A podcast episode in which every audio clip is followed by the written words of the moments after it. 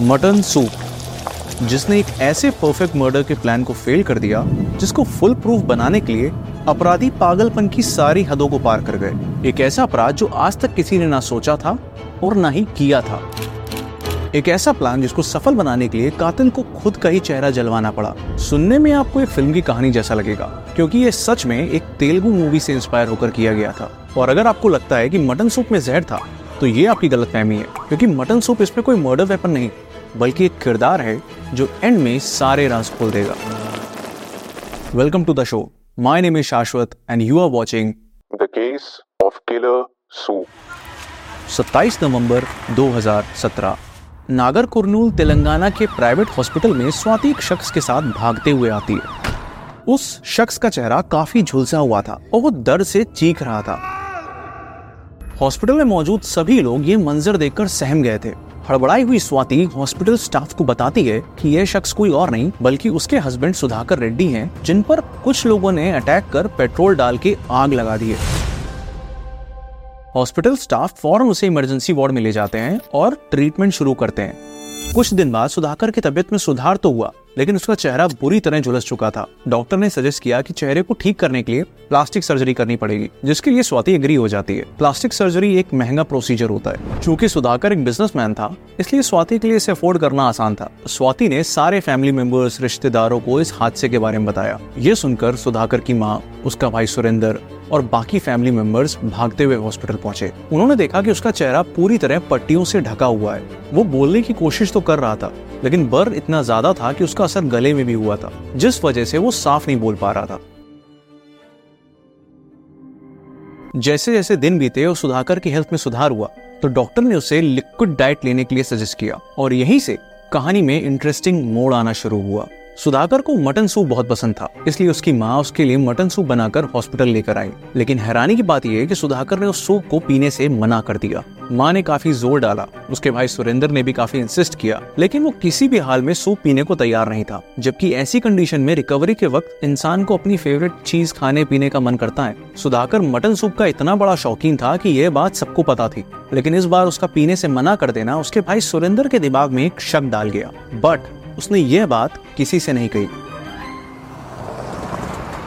सुधाकर का चेहरा 30 परसेंट से ज़्यादा जल गया था, लेकिन उसकी हेल्थ में काफ़ी सुधार हो गया था।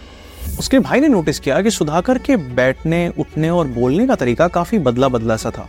मानो चेहरे के साथ उसकी पूरी पर्सनैलिटी ही चेंज हो गई हो। इन सारी बातों को गौर करने पर उसका शक इतना बड़ा हो गया कि वो बिना किसी से बोले।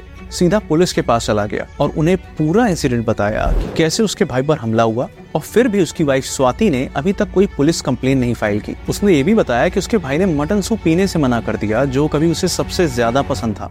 पुलिस के लिए ये सब बातें सुनने और समझने के लिए काफ़ी अजीब थी।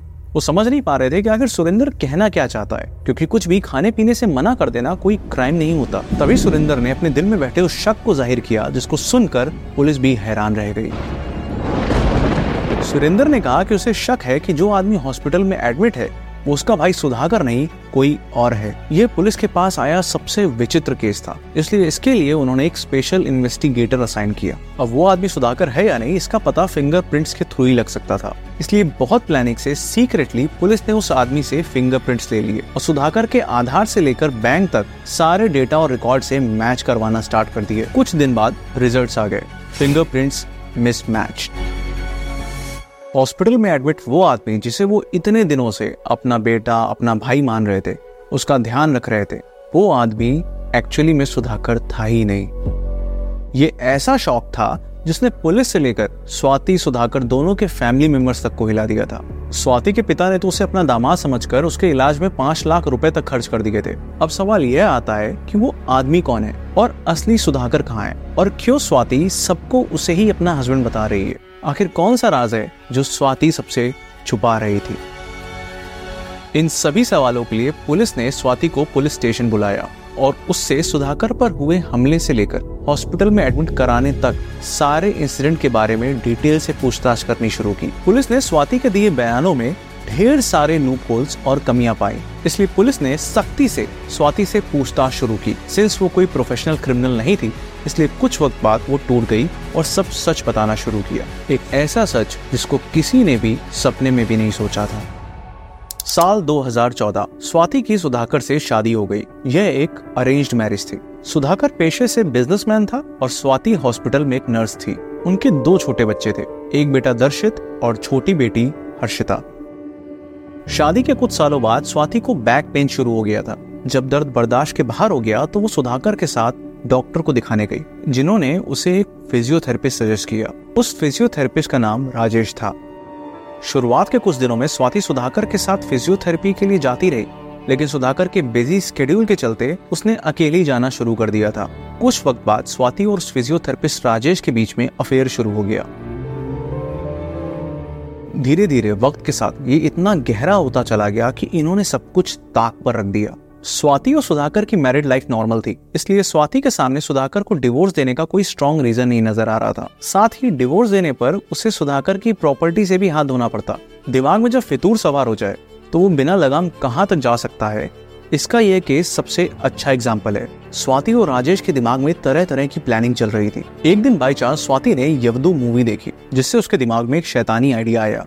जिसको उसने राजेश के साथ शेयर किया। एक्चुअली इस मूवी के एक पार्ट में दिखाया गया है कि कैसे प्लास्टिक सर्जरी से एक इंसान को दूसरे इंसान से बदला जा सकता है। दोनों ने मिलकर उस फ़िल्म को 20 से ज़्यादा बार देखा और उसके बाद बेहिसाब सनक पाले स्वाति ने एक ऐसा प्लान बनाया जिस पर आपको जल्दी विश्वास ही नहीं होगा। प्लान के अकॉर्डिंग स्वाति ने राजेश को सुधाकर जैसा बनने की ट्रेनिंग देना स्टार्ट कर दी। सुधाकर का बैठना, उठना हाव भाव चाल ढाल कपड़े पहनने का तरीका, उससे जुड़ी हर छोटी से छोटी बात स्वाति ने राजेश को सिखाई।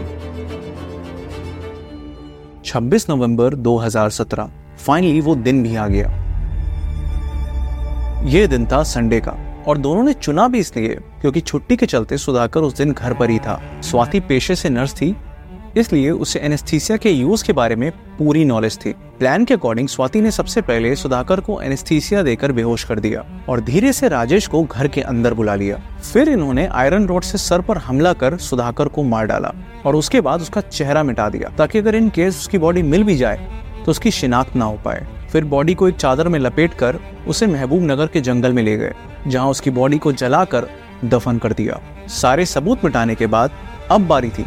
प्लान के दूसरे सबसे भयानक पार्ट को एग्जीक्यूट करने की, जिसके अकॉर्डिंग स्वाति की लाइफ में राजेश को अब सुधाकर की जगह लेनी थी। अकॉर्डिंग टू मूवी ये तभी हो सकता था जब राजेश का चेहरा प्लास्टिक सर्जरी से सुधाकर जैसा कर दिया जाए। बट प्लास्टिक सर्जरी भी तभी होती है जब चेहरा एक्सीडेंटली खराब हो गया हो। इसलिए स्वाति ने राजेश को कन्विंस किया कि वो उसका सिर्फ़ थोड़ा सा ही चेहरा जलाएगी और उसके बाद प्लास्टिक सर्जरी से उसको सुधाकर जैसा बना दिया जाएगा, ताकि कभी कोई शक ना कर पाए। अब होशो हवास में अपने चेहरे को जलाने के लिए एसिड डलवाना, ये कोई आसान काम तो था नहीं। इसलिए राजेश इस प्लान में थोड़ा हिचक भी रहा था।